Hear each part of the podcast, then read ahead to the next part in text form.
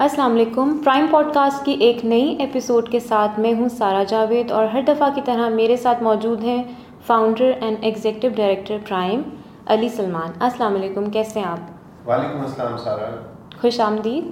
آج کا ہمارا موضوع ایک بہت اہم موضوع ہے جو پاکستان کی موجودہ معیشت اور مستقبل میں کارکردگی پر واضح اثرات لائے گا۔ جی ہاں ہم بات کر رہے ہیں آئی ایم ایف کے سیونتھ ریویو کی۔ اس سے پہلے ہم اس پر گفتگو کا آغاز کریں۔ میں آپ کو بتاتی چلوں کہ آئی ایم ایف کی ایکسٹینڈڈ فنڈ فیسلٹی پاکستان نے دو ہزار انیس میں حاصل کی اور جس پہ مشتمل سکس ریویو اپریل دو ہزار اکیس میں منظور کر لیا گیا تھا۔ یہ ریویو کئی شرائط کے ساتھ آیا تھا جن میں اسٹیٹ بینک کی autonomy P S D P spending میں کمی فیول سبسڈیز کا خاتمہ اور ٹیکس ریفارمز لانے کی بات کی گئی تھی۔ مگر آئی ایم ایف کی طرف سے دسمبر دو ہزار اکیس میں جو اسٹاف رپورٹ سامنے آئی اس میں کئی اعتراضات کیے گئے جس میں ایکسپینشنری فزیکل پالیسی کو زیادہ ہائی لائٹ کیا گیا تھا اور پاکستان کی حکومت کا آئی ایم ایف کے ساتھ کیے گئے معاہدے سے پیچھے ہٹ جانے پر بھی ایک اعتراض کیا گیا۔ علی سلمان، آپ کی نظر میں یہ جو آئی ایم ایف کا پروگرام ہے، یہ پاکستان کے لیے کس حد تک اور کتنا ضروری ہے؟ جی سارا، آپ نے صحیح کہا کہ یہ بہت ایک اہم ڈاکیومنٹ ہے، بہت اہم پروگرام ہے۔ میں نے ایک اپنے پچھلے آرٹیکل میں بھی اس کا ایک ذکر کیا تھا کہ اس میں جو ریفارمز ہیں وہ پاکستان کی معیشت کے لیے بہت اہم ہیں۔ اور جن چیزوں کی طرف آپ نے اشارہ کیا، اس میں اسٹیٹ بینک کی اٹانومی ہے، اس میں پی ایچ ڈی پی کی فنڈنگ میں کمی ہے۔ ٹیکس ریفارمز ہیں۔ میرا خیال ہے کہ ہمیں اس میں اپنی کمٹمنٹ پہ قائم رہنا چاہیے۔ اگر آپ صرف یہ دیکھیں کہ یہ خوش آئند بات ہے کہ موجودہ جو فائنانس منسٹر ہیں مفتاح اسماعیل انہوں نے یہ کہا ہے کہ ابھی وہ اسٹیٹ بینک کی اٹانومی کو ایڈریس یا اس کو نہیں تبدیل کرنا چاہیں گے۔ حالانکہ جب وہ اپوزیشن میں تھے تو ان کی طرف سے اس پر بڑی تنقید ہوئی تھی۔ یا ان کی حکومت کی طرف سے، یا ان کی حکومت ان کی جماعت کی طرف سے اس پہ بہت تنقید ہوئی تھی۔ مگر یہ بات خوش آئند ہے کہ وہ اس کو فوراً، فوری طور پر ایڈریس نہیں کر رہے ہیں۔ کیونکہ اس وقت ہمیں ٹیکس ریفارمز مجھے لگتا ہے کہ سب سے اہم چیز ہے۔ اس کے علاوہ ہماری جو سبسڈیز ہیں ان کو کم کرنے کی ضرورت ہے۔ اس وقت اگر آپ صرف فیول سبسڈیز دیکھیں، تو فیول سبسڈیز میں بھی حکومت نے جو پچھلی حکومت تھی پی ٹی آئی کی، اس نے جو کمٹمنٹ کی، اس کے نتیجے میں ہمیں ایک بہت زیادہ فزیکل ڈیفیسٹ کا سامنا کرنا پڑے گا اور ایک اندازے کے مطابق ان فیول سبسڈیز اور جو ٹیکسز کے ریونیوز پہ حاصل ہونا تھا، اگر ہم ان کا ٹوٹل کیلکولیٹ کریں تو تقریباً وہ آٹھ سو ارب روپے کی اماؤنٹ بنتی ہے۔ جو یقیناً پاکستان جیسے ملک کے لیے ایک بہت میجر فائنینشیل برڈن ہو سکتا ہے اگر اس کے اندر کوئی تبدیلی نہ لائی جائے۔ اسی طرح ہی جو ہمارے بہت سے ترقیاتی اخراجات ہیں ان کو ہمیں کٹ ڈاؤن کرنے کی ضرورت ہے کیونکہ ہم اپنے ایگزسٹنگ پروجیکٹس کو بھی صحیح طرح مینٹین نہیں کرتے۔ اور جس کی وجہ سے ہمارا ایک جو نہ صرف یہ کہ بہت ہم اپنے ریسورسز کو مس ایلوکیٹ کرتے ہیں، بلکہ اس کا ایک نقصان یہ ہوتا ہے کہ ہماری جو اسپینڈنگ ہے وہ صحیح طرح ریشنلائز بھی نہیں ہو سکتی۔ سو مجھے لگتا ہے کہ ان ان امور کی وجہ سے ہمیں آئی ایم ایف کے پروگرام ہمارے لیے اہم رہے گا اور موجودہ حکومت کو اپنی کمٹمنٹ کے مطابق اس کو جاری رکھنا چاہیے۔ البتہ میرا خیال ہے کہ ٹیکس ریفارمز کی حد تک ہمیں تھوڑا سا اس کو زیادہ ڈیپلی اسٹڈی کرنے کی ضرورت ہے۔ آئی ایم ایف یہ ضرور کہتا ہے کہ ہمیں ٹیکس ریفارمز کرنا چاہیے، جس میں ان کا جو بڑا مطالبہ ہے، وہ ایگزمپشنز کا خاتمہ ہے۔ یعنی ایسے سیکٹرز اور ایسے اداروں جو جن کو ہم ایگزمپشن دے دیتے ہیں، ان کا خاتمہ کیا جائے اور تمام اکانومی کے سیکٹر کے اوپر ایک یکساں ریٹ اور یکساں نظام لاگو کیا جائے۔ تو یہ ظاہر پولیٹیکلی ایک بڑا مشکل کام ہے۔ ہمارا بڑا سیکٹر جیسے بیس فیصد ہمارے زراعت کا ہے، وہ ٹیکس نیٹ میں نہیں ہے۔ اس کے علاوہ بہت ہمارے ایسے جو حساس ادارے ہیں وہ بھی ان کو بھی ہم کوئی ٹیکس کی چھوٹ دے دیتے ہیں۔ بعض بار نئے سیکٹرز آتے ہیں، جیسے کنسٹرکشن سیکٹر پرانا سیکٹر ہے، مگر ہم نے اس کو مراحت دی آئی ٹی سیکٹر کو مراحت دی۔ تو جب ہم کسی ایک سیکٹر کو مراد دیتے ہیں تو تمام بزنس کے لوگ مراد ایکسپیکٹ کرتے ہیں اور اس کی وجہ سے ٹیکس کے اندر ڈسٹورشن کا اور ایگزامشنز میں اضافہ ہو جاتا ہے۔ تو ان چیزوں کو ہمیں خاتمہ کرنے کی ضرورت ہے۔ لیکن یہ چونکہ مشکل کام ہے تو حکومت یہ کرتی ہے کہ وہ ٹیکس ریفارمس کے بجائے ٹیکس ریونیو کی طرف صرف اس کا نظر ہوتی ہے۔ جیسے اب ایک اخبار میں خبر آئی کہ ٹیکس ریونیو اگلے سال کے لیے سات ارب روپے کا ٹارگیٹ مقرر کرنے کی بات ہو رہی ہے۔ اس وقت تقریباً جو ہے وہ ٹارگیٹ پانچ اشاریہ آٹھ کھرب روپے ہے اگلے سال یہ کہہ رہے ہیں کہ جی ہم سات کھرب سے اوپر لے جائیں۔ اس کو تھوڑا سا ہمیں کیئرفلی دیکھنے کی ضرورت ہے کہ کیا مد نظر ان کا صرف ٹیکس ریونیو کو انکریز کرنا ہے یا ریفارمس بھی لانا ہے۔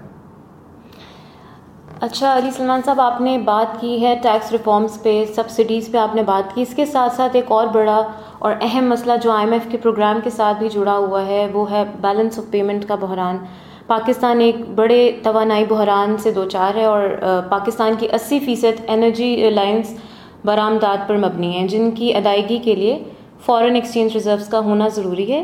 اور اپریل دو ہزار بائیس کے ڈیٹا کے مطابق ساڑھے دس billion dollars foreign exchange reserves Pakistan کے پاس رہ گئے ہیں، جو کہ بمشکل آنے والے دو ماہ کی درآمدات کی ادائیگی کے لیے کافی ہوں گے۔ اس کو دیکھتے ہوئے میرا آپ سے سوال ہے کہ اس صورت حال میں پاکستان بیلنس آف پیمنٹ کے بحران سے کیسے نکل سکتا ہے؟ جی تاریخی طور پر ہم آئی ایم ایف کے پاس تبھی جاتے ہیں جب ہمیں بیلنس آف پیمنٹ پروگریسز کا سامنا ہوتا ہے۔ تو یہ پہلی دفعہ ایسا نہیں ہوا ہے کہ ہمیں بیلنس آف پیمنٹ کے کرائسس کا سامنا ہے ہو رہا ہے۔ جب پچھلی حکومت اس وقت دو ہزار اٹھارہ میں جب انہوں نے حکومت سنبھالی، تو اس وقت بھی بیلنس آف پیمنٹ کرائسس تھا تقریباً بیس ارب ڈالر کا۔ اس وقت تک آلریڈی تقریباً تیرہ ارب ڈالر تک بیلنس آف پیمنٹ پہنچ چکا ہے۔ تو اس کا بدقسمتی سے شارٹ ٹرم جو سلوشن ہے، وہ تو ہمیں ایک ایکسٹرنل سپورٹ چاہیے۔ جو آئی ایم ایف کے پروگرام کی صورت میں ہی ہمیں اویلیبل ہے۔ اس کے علاوہ جو باقی سورسز ہیں جیسے فرینڈلی کنٹریز ہو سکتے ہیں یا ایون جو multilaterals like world bank ہو سکتے ہیں۔ ان کا بھی دار و مدار بڑی حد تک آئی ایم ایف کے پروگرام میں سکسیس سے ہوتا ہے۔ اگر اگر آئی ایم ایف پاکستان کی حکومت کی جو معاشی ٹیم ہے، ان کے پروگرام کو انڈورس کرتا ہے تو ہمیں بیلنس آف پیمنٹ کے کرائسس کو مینیج کرنے کے لیے کچھ فیسلٹیز مل سکتی ہیں۔ لیکن جو یہ تو ایک شارٹ ٹرم نیچر کی بات ہوئی ہے۔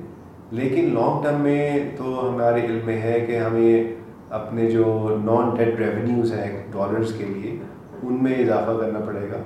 جس کے، جس کا ایک بڑا سورس ایکسپورٹس ہے اس کے علاوہ فارن ڈائریکٹ انویسٹمنٹ ہے۔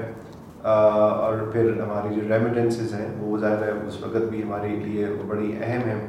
لیکن جس طرح ہم نے ریمیٹنسز کے اوپر فوکس کیا ہے، جیسے Roshan digital account overseas Pakistan اس کو ہم اٹریکٹ کر رہے ہیں۔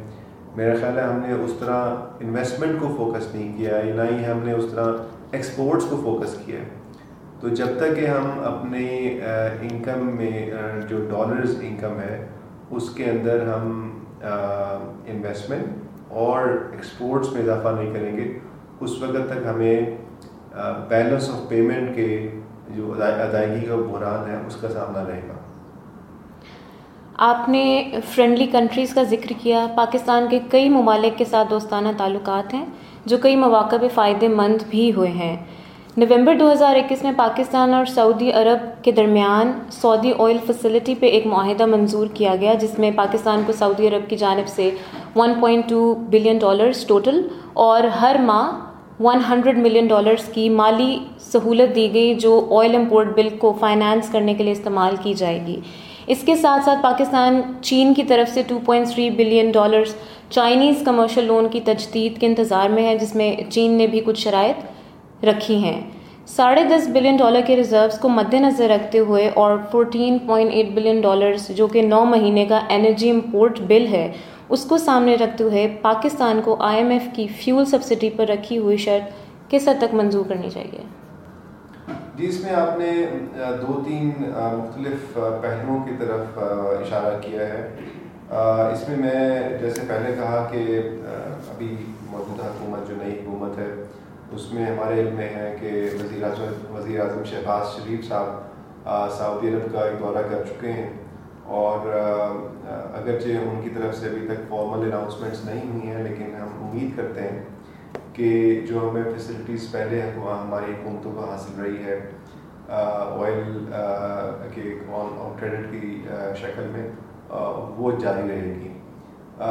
اس کے لیے ضروری ہے کہ ہم اپنے جو معاملات ہیں، ان کے ساتھ ان کو زیادہ ترجیحاً اس کو بہتر کریں۔ اس کے علاوہ آپ نے پاکستان اور چین کے حوالے سے جو کمرشل لونز ہیں ان کی بات کی ہے۔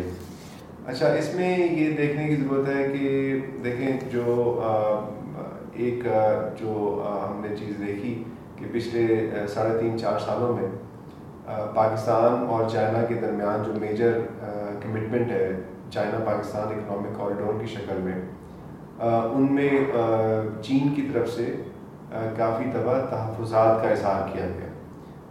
بلکہ جو پچھلی حکومت تھی، ان کے بعض وزراء نے بھی آن ریکارڈ ان کے منصوبوں کے اوپر تحفظات کا اظہار کیا۔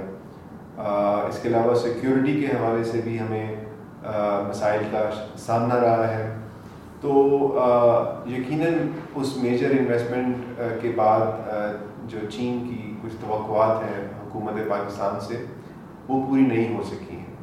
ابھی حال ہی میں یہ بات سامنے آئی ہے کہ چین کے انویسٹرز نے حکومت کو ایک خط لکھا ہے، جس میں انہوں نے اپنی جو مشکلات جن کو آ رہی ہیں، زیادہ تر اس کا تعلق ایڈمنسٹریٹو میٹر سے ہے، انتظامی معاملات سے ہے، پاکستان کی بیوروکریسی سے ہے ان کی طرف نشاندہی کی ہے اور حکومت سے درخواست کی ہے کہ ان کو آپ ترجیحی بنیاد کے اوپر ان چیزوں کو ریزالو کریں۔ تو جب تک ہم ان چیزوں کو ایڈریس نہیں کرتے، اس وقت تک مجھے لگتا ہے کہ جو اس طرح کے جو کمرشل لونز ہیں، ان کی تجدید بھی ایک سوالیہ نشان رہے گی۔ تو ہمیں اپنے ایک بزنس انوائرمنٹ کو بھی بہتر کرنے کی ضرورت ہے۔ ہمیں ان اداروں کی پرفارمنس کو بھی بہتر کرنے کی ضرورت ہے۔ اب اب آتے ہیں کہ آپ نے جو بات کی کہ پاکستان جو آئی ایم ایف نے خاص طور پر فیول سبسڈی کے اوپر جو شرط رکھی ہے کہ پاکستان اپنا فیول سبسڈی کو ختم کر لے۔ تو ایک تو یہ ہمیں اس کو اکنالج کرنا چاہیے کہ جو پچھلی حکومت نے جو فیصلہ کیا کہ ہم بجٹ تک فیول کی پرائسز کو انکریز نہیں کریں گے وہ ایک سیاسی حوالے سے تو شاید ایک فیصلہ ان کا پاپولر ہو سکتا ہے، لیکن اس کی بڑی بھاری کاسٹ نہ صرف حکومت کو، بلکہ الٹیمیٹلی لوگوں کو خود پے کرنی پڑے گی۔ اس کی وجہ صاف ظاہر ہے کہ جب ہم پرائسز کو فریز کر دیتے ہیں تو یہ ایک عمل ہمیشہ ٹیمپرری عارضی عمل ہوتا ہے۔ اور جب ہم جب دوبارہ یہ فریز ختم کرتے ہیں، جب ہم سبسڈی ختم کرتے ہیں تو جو کسٹمرز کے اوپر کنزیومرز کے اوپر جو بوجھ پڑتا ہے یکمشت وہ بہت زیادہ ہوتا ہے۔ ہم گریجولی ان پرائسز کو ایڈجسٹ کرتے ہیں، لیکن ہم اس جو یکمشت بوجھ ہے، اس کو اس کو ایبزارو کرنا ہماری مڈل کلاس کے لیے بھی بہت مشکل ہو سکتا ہے۔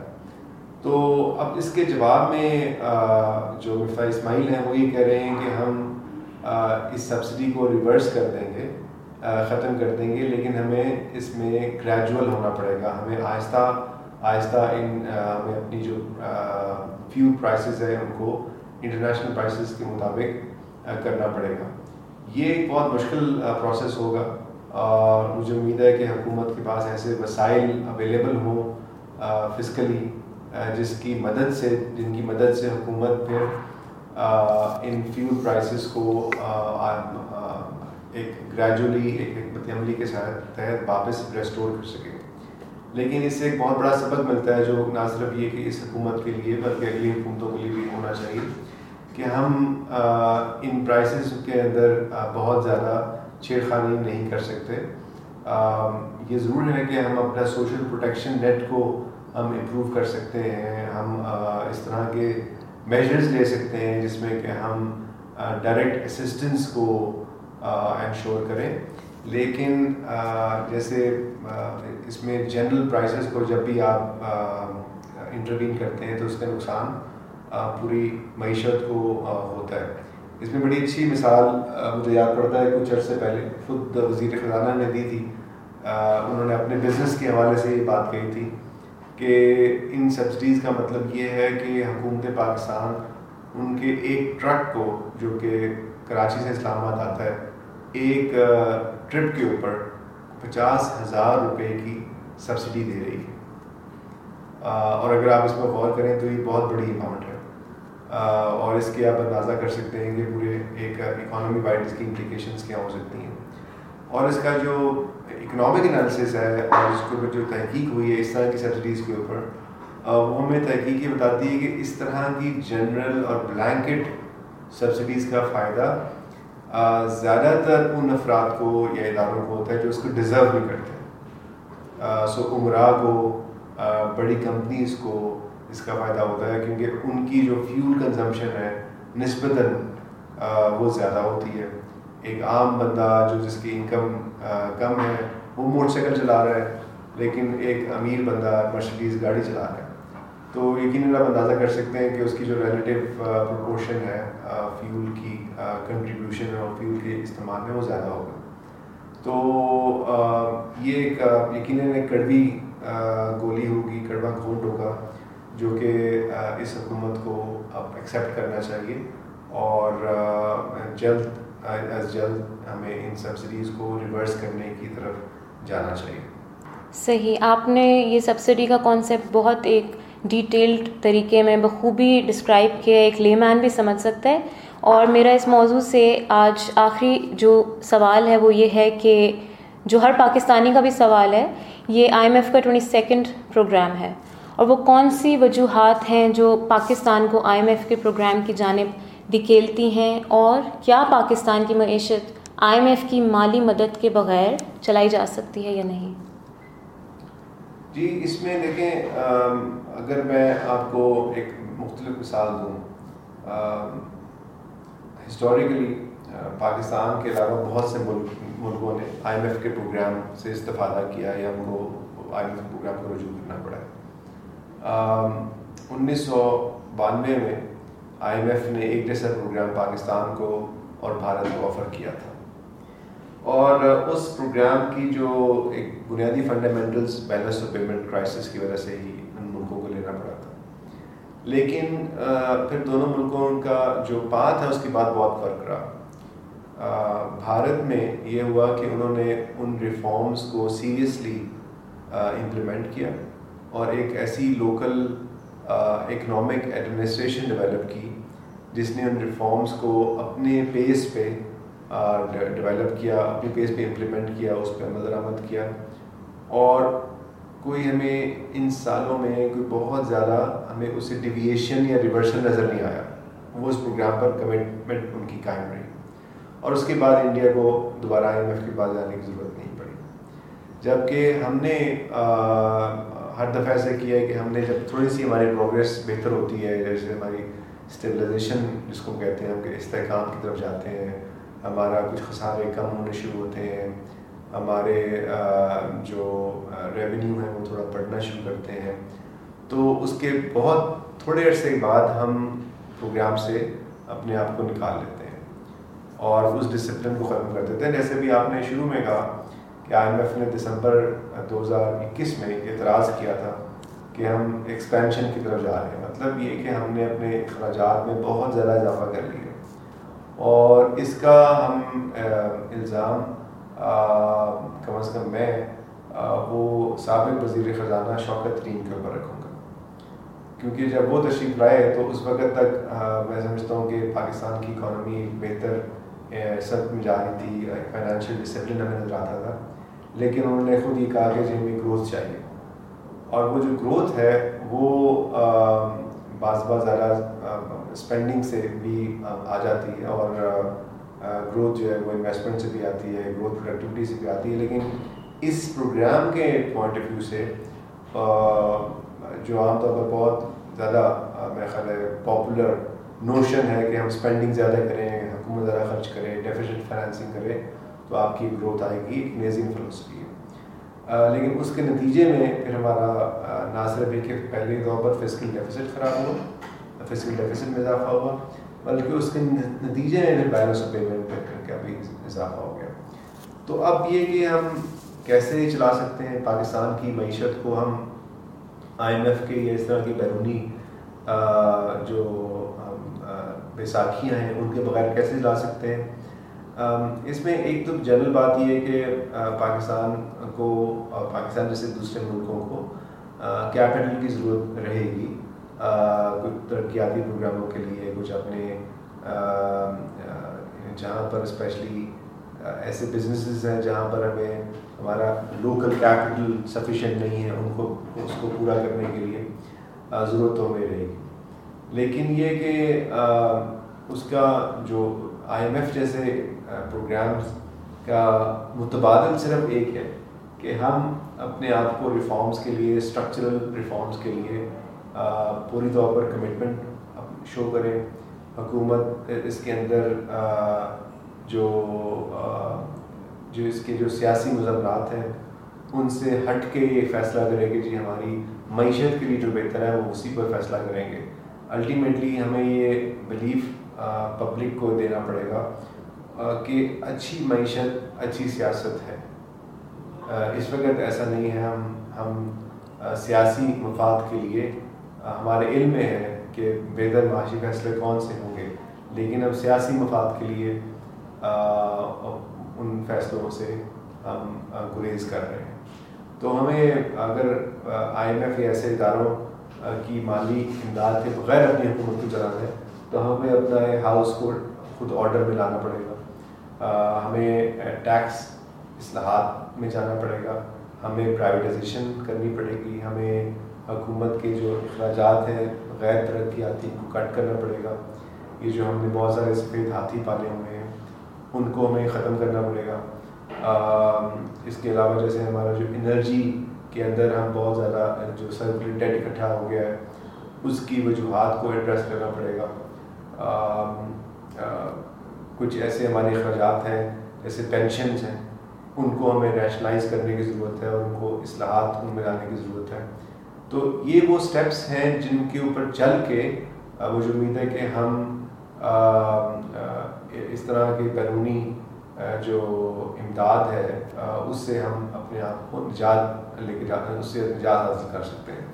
لیکن یہ نہ بھولیں کہ ہمیں الٹیمیٹلی ترقی کے لیے ظاہر ہے ہمیں بہتر ٹریڈ لنکیجز کی ضرورت ہے تو جب تک پاکستان اپنی ٹریڈ پرفارمنس میں اضافہ نہیں کرتا، اس وقت تک پھر ہمیں اپنے لیے جو وسائل چاہیے خاص طور پر جو بیرونی وسائل چاہیے، وہ ہمیں اویلیبل نہیں ہوں گے۔ تو جہاں پر ہمیں ایک دفعہ ریفارمس کی ضرورت ہے، وہاں پر ہمیں ایک ٹرانسفارمیٹیو یا سسٹینیبل گروتھ کی ضرورت ہے۔ صرف اسی کے نتیجے میں ہم ایسی اسٹیج پہ پہنچ سکتے ہیں جہاں پر ہماری اکانومی ہماری معیشت، ہم اور ہماری قوم صحیح معنوں میں خود مختاری کی طرف قدم اٹھا سکتی ہیں۔